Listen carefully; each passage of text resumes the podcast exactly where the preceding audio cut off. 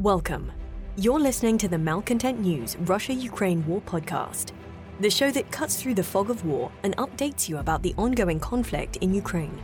With your host, Linnea Hubbard.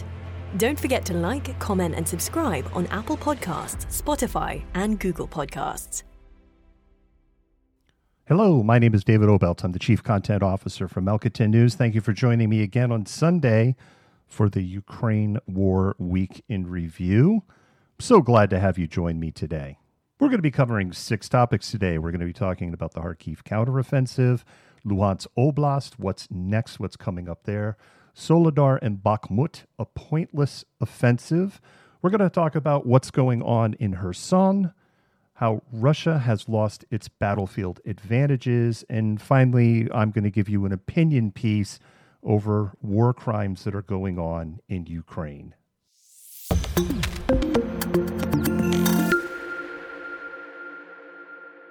The Kharkiv counteroffensive isn't over. It entered an extended operational pause. It is starting to move forward again. We're seeing that on the east side of the Oskil River. There's a myth that's forming right now that Russia was planning to leave the whole time, that Ukraine jumped the gun on Russia's plans to leave the Kharkiv Oblast. And that just isn't true. If we go back to when Russia reset its goals, when they retreated from Kiev and they started their advance out of Izum. For three days in April, they did everything right. They were doing combined arms maneuver warfare with air support. Southwest of Izum, they moved almost 20 kilometers in a day. And then they stopped. And in our view, they stopped because, well, 20 kilometers is a big move. They're going to reinforce the ground lines. No, they didn't do that. They just went back to what didn't work. The western flank of the Izum axis from Andrivka in Donetsk to Andrivka in Kharkiv was always underdefended, all the way back to April.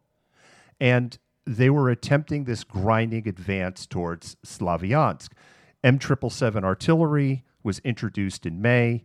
Ukraine crossed the Seversky Donetsk near Shepil, and special operation forces and artillery started hitting Russian positions. And by mid June, the Russian 64th and 38th were combat destroyed. They didn't have equipment. They didn't build bunkers because they didn't have the equipment to build bunkers. And the artillery attacks that were going on reduced them to a combat destroyed state. Russian defensive lines on the west were porous, and supply interdiction was already a big problem by the end of May. So Russia pulls four BTGs, battalion tactical groups, around the end of May, early June, because they're combat destroyed. So they go from 21 to 17. Then Russia pulls four more, and they send them to Luhansk because the front is bogged down in trying to capture Severodonetsk. Now there's 13. Then, towards the end of June, they pull more, two more. Now they're down to 11. And it's about that same time that the Russian advance towards Slavyansk has reached its apex. That's as far as they get. The Luhansk People's Republic's Second Army Corps becomes combat destroyed, taking Luhansk uh, Oblast along with the Russian army, the, the mission of the Russian army theater wide. There's an operational pause, and then Ukraine starts clearly signaling we're going to go take Kherson back. Russia moves more equipment and troops, and they move them to Kherson and they move them to Zaporizhia. And by the end of July, the whole Izum axis is exposed. They're defended by the combat destroyed 1st Tanks Army, Luhansk People's Republic and Donetsk People's Republic conscript units, and Wagner Group by mercenaries. August 18, Ukraine shells Izum itself and establishes fire control on the M3 and the T2122 highways south of Izum. And a flood of drone videos start to appear showing Ukrainian counter battery on Russian positions in the forest west of Izum, Sherwood Forest, are starting to become very successful. So the Russian troops, which are already combat destroyed, have this little mini battle of the bulge they launch an offensive to push the Ukrainian troops back to get Ukrainian artillery out of the range of Izum. And it lasts for all of 10 days. And by the beginning of September, Ukraine is right back to the August 15th line. There was no plan to abandon Kharkiv. They brought in Russian teachers. They were forcing people to use rubles. They were force issuing Russian passports. The torture chambers across the region were still full of people. They didn't burn records, destroy videos, they didn't blow up bridges, they didn't sabotage and destroy sensitive electronic warfare equipment. They didn't do one thing that an army making a planned retreat would do. And within the first 24 hours of the Ukrainian counteroffensive, there were graphic pictures of overrun Russian artillery and rocket launcher positions, and their crews were killed. They didn't have time to withdraw. They were ambushed. And within 48 hours, we were seeing the same thing for air defense units. And what we're seeing now is that Ukraine had a post liberation plan too. There is an army of administrators, investigators, medical personnel, humanitarian aid distribution, structural engineers, civil engineers, linemen, utility experts, even post office officials who followed behind the bomb disposal units that did demining. And they are doing an amazing job of restoring basic services in the liberated area. The combat tail, the third echelon, is catching up with the head, the tip of the spear. And the head, the tip of the spear, has crossed the Oskil in three places and likely has crossed at a fourth location near Borova. To all of a sudden start to go, eh, Russia was planning to leave anyway. Ukraine got lucky. This is rewriting history. Russia reached a point where they were already combat destroyed. They couldn't respond to this offensive. And I think there's another thing that everyone is ignoring. It was very well known that Russian FSB, Russian intelligence agents, had infiltrated all levels of the Ukrainian government and had infiltrated into the Ukrainian military.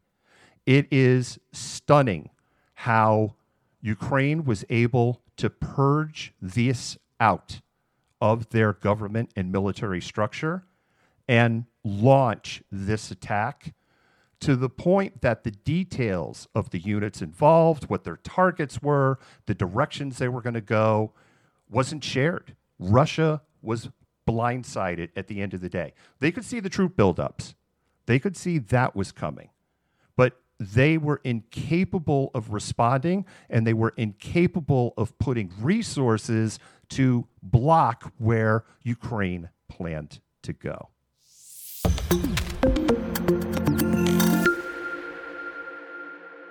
Ukraine controls 94% of the Kharkiv Oblast. They're starting to cross over the Oskil River and Luhansk Oblast is now in their sights. So, what's next and what's going on? The first thing we know is that the 206th of the Luhansk People's Republic militia is defending Russia. They're in Velyuky.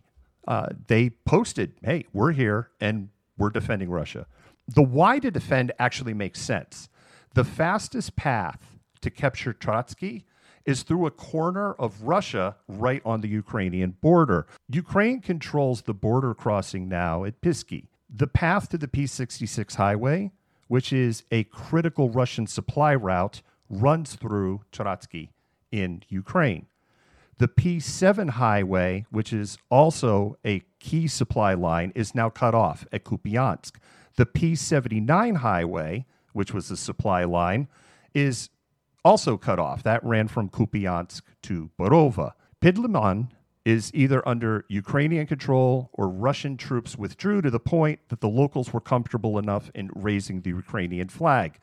The crossing at Borova is likely secured. It's definitely under Ukrainian fire control. The P7 and the P66 highways converge in Svatove. That's why that town in Luhansk has become so important. If you cut the P66 highway at any of the points that I just mentioned, you cut the rail and road supply lines into Kreminna. And then with that, Rubizhne, Severodonetsk, and Lysychansk. This is why Rubitsy, Yampil, and Kremeny Liman are so important for Russia. Those three settlements are holding back Ukrainian forces from moving on Kreminna. Take Kreminna, you just made resupplying Lysychansk in particular very hard to do. And from Lysychansk, Ukrainian artillery can shell Russian positions in Severodonetsk at will due to the terrain. And from Lysychansk, they can follow the Russian offensive in reverse. They can move downhill from the higher ground southeast towards Kursk Zolote. Early reports of heavy fighting and Russian reports of successfully repelled attacks on Lyman, at least at the time that I'm making this recording, are false. That's coming from both sides. Videos within Lyman from multiple Russian sources are showing no fighting within the town. War Gonzo told the truth. It's reported that Russian troops in Lyman were given the ultimatum to surrender today. We haven't been able to confirm that, but that is the report. Video shows Ukraine artillery is moving across the Seversky Donets River. And if artillery is moving over the river at wet crossings, that means mechanized infantry, tanks, and light infantry are already five to 10 kilometers ahead and have established safe defensive lines. You're not going to be moving artillery up with the first echelon. That's the second echelon. Video from the Donetsk People's Republic militia shows that the Lyman Zarichne Road, which is the only way out for Russian defenders, earlier this week was wide open.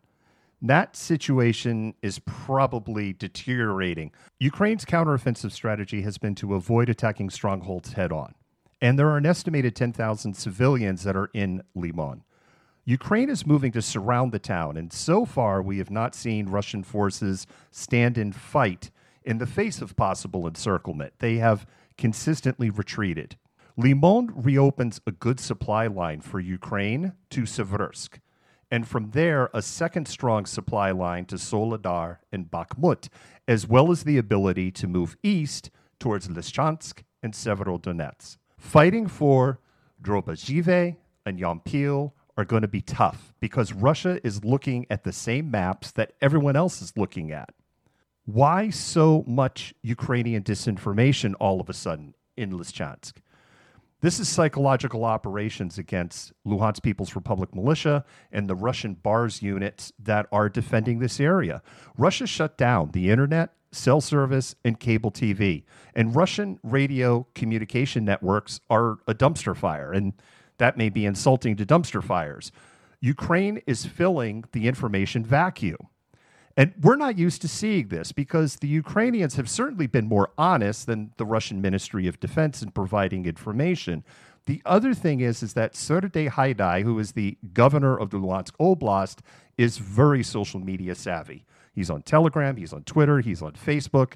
He posts a lot, and he actually posts different things on all three channels. So he understands the value in this. And so we are seeing a lot of disinformation that is being directed to confuse and hurt the morale of the Luhansk People's Republic and the Russian defenders in this area. The offensive for Luhansk is going to move slower than what we saw in Kharkiv, and it will move faster than what we have seen in Kherson.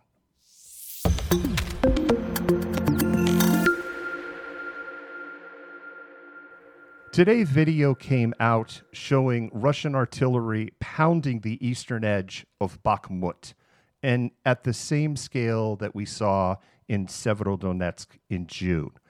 Reports by Wagner that they are deep into Bakhmut clearly aren't true, because if they are true, then they're shelling themselves.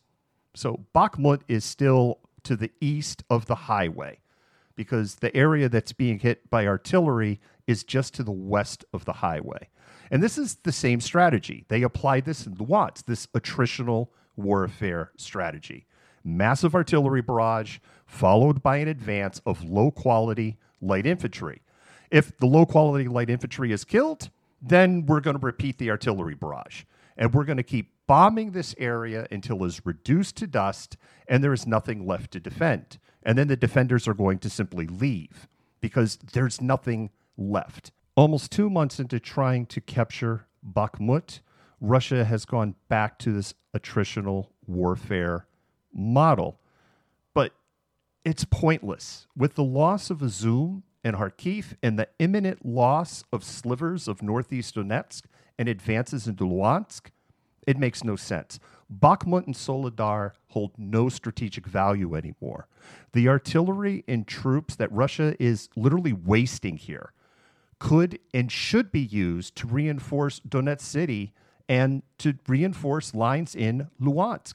The Svitlodarsk Bulge, which Ukraine willingly withdrew from in early May, doesn't offer any strategic value anymore. And since May, Russian forces advanced 12 to 14 kilometers total, and they've been stuck on this line for almost two months. And even if they take the cities, they're going to be completely destroyed. 90% of the population has already fled. They will never establish administrative control. They don't have the troop strength to even hold the towns. They can't take advantage of this tactical success to advance towards Kramatorsk or northeast towards Seversk. It's a fantasy at this point. And Wagner is turning to prison convicts not as a flex. This is desperation because they can't recruit through conventional means. And two weeks of training in what will be fall and winter combat conditions is inadequate under any circumstance.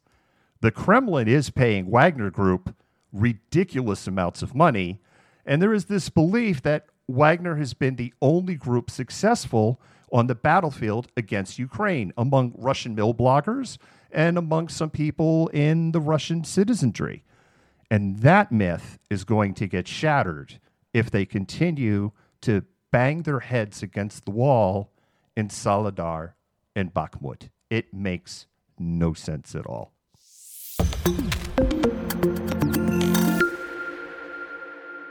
What's happening in Kherson? It appears Ukraine controls Pravne west of Kherson, and it appears they actually took control of it within hours of us adjusting our map earlier in the week to go, we don't think they have control of it anymore. There have been reports of repelling Russian attacks against that town for two days in a row now. Ukraine has slowly widened the Inhulets River bridgehead and is moving troops further south. The biggest blow to Russia was in Duchane. HIMARS strike destroyed the food and drinking water warehouse and the logistical center for Russian troops east of the Inhulets River. And there are multiple units that are now reporting they are low or out of drinking water. And some Russian soldiers are starting to desert, and they're deserting by stealing motorboats and simply going across the Dnipro River. Ukraine's tactic here is different than what they did in Kharkiv. It will be different than what it is in Luhansk. There's not going to be this huge rush towards Kherson because Ukraine doesn't want to fight against strongly defended positions head on. They're literally starving the Russian troops out. They're depriving them of everything. There is less artillery fire. You can see this in the NASA firms data. You can see this in the action reports. You can see this in the complaints that are coming from Russian units that they're not getting artillery support. Reports by some pro Russian sources and the Kremlin of endless airstrikes in Kherson. This is the stuff of fantasy. Russia lost air superiority in this region almost two months ago.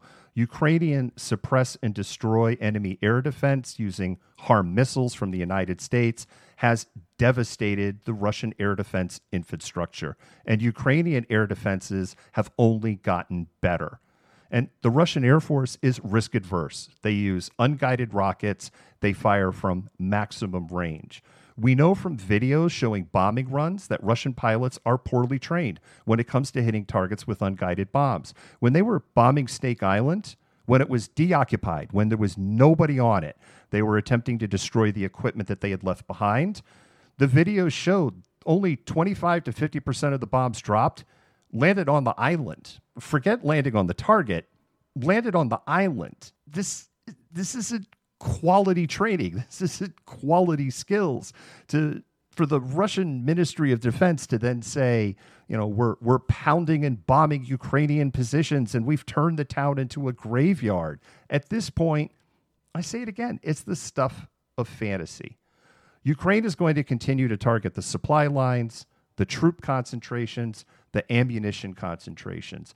They're not seeking a kinetic victory in Kherson.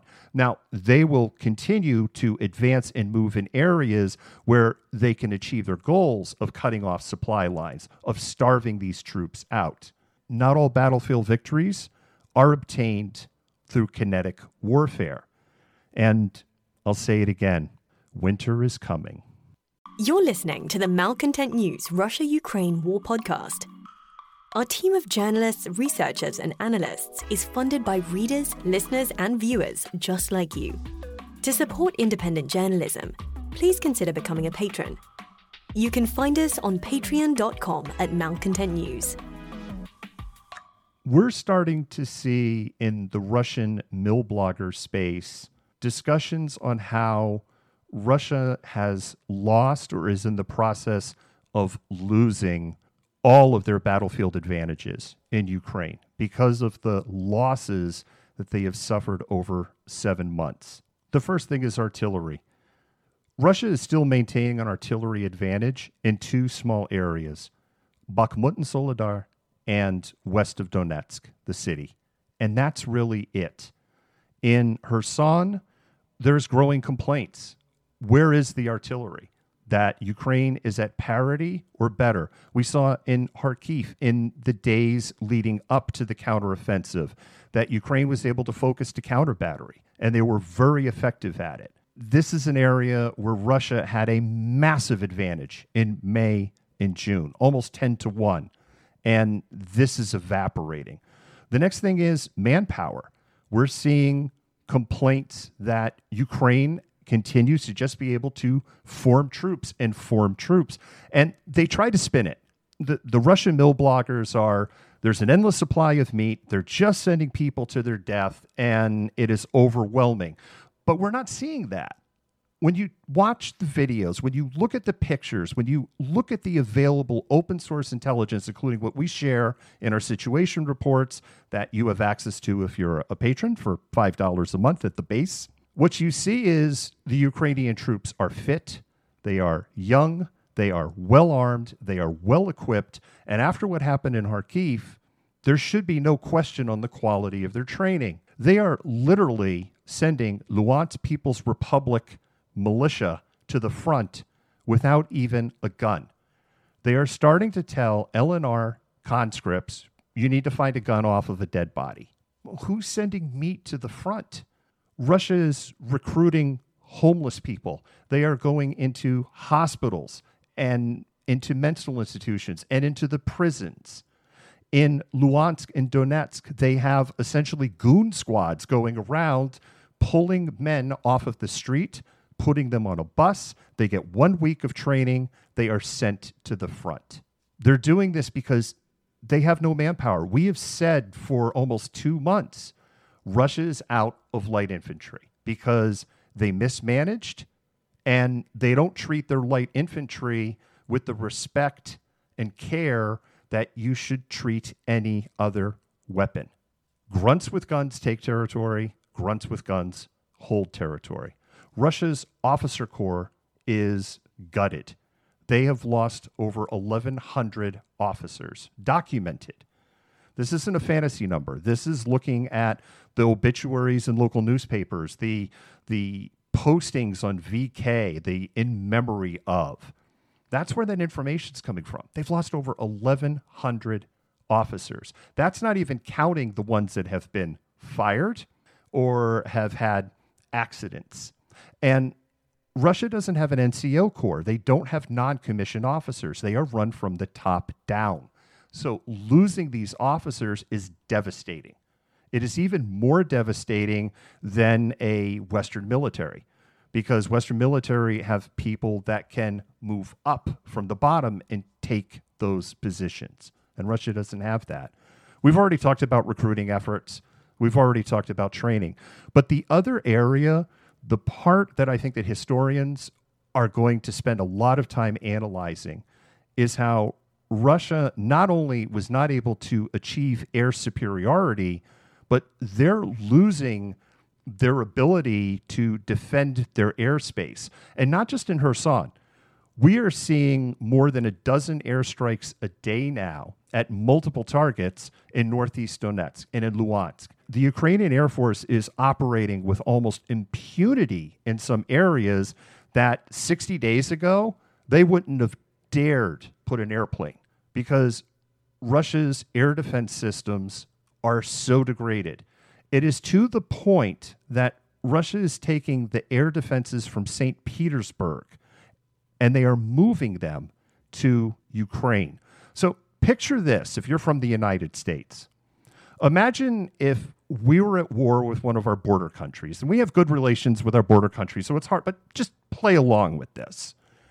And we're being told it's going great, it's going great, it's going great. And all you see on Facebook and Instagram is, you know, your neighbors are dying and your friends are dying, but it's all great, it's all going to plan. And then you find out that the Pentagon has decided to strip away the air units that are based in the northeastern United States, the air defenses for New York City, and redeploy them to the front. Are you going to go, yeah, it's all okay. Things are going great. That's why they must be having to take what is going to defend the northeastern United States and bring it up to the front now. Because that's what's happening in Russia. Russia can't win at this point. This is going to be a dangerous phase. It is dangerous for the Kremlin and it's dangerous for the world because there are people starting to ask questions as Russia is running out of conventional weapons. They're running out of troops. They're running out of precision missiles. This is why we see them using S 300 anti aircraft missiles to attack ground targets. And they're not particularly great at it because, yeah, you can do it. They have set them up that you can do it, but they're not very good at it they're running out of Kalibrs, they're running out of Iskandars. So, what happens as they go to their weapon storage, their cupboards, and they find the cupboards are bare? We'll have to see.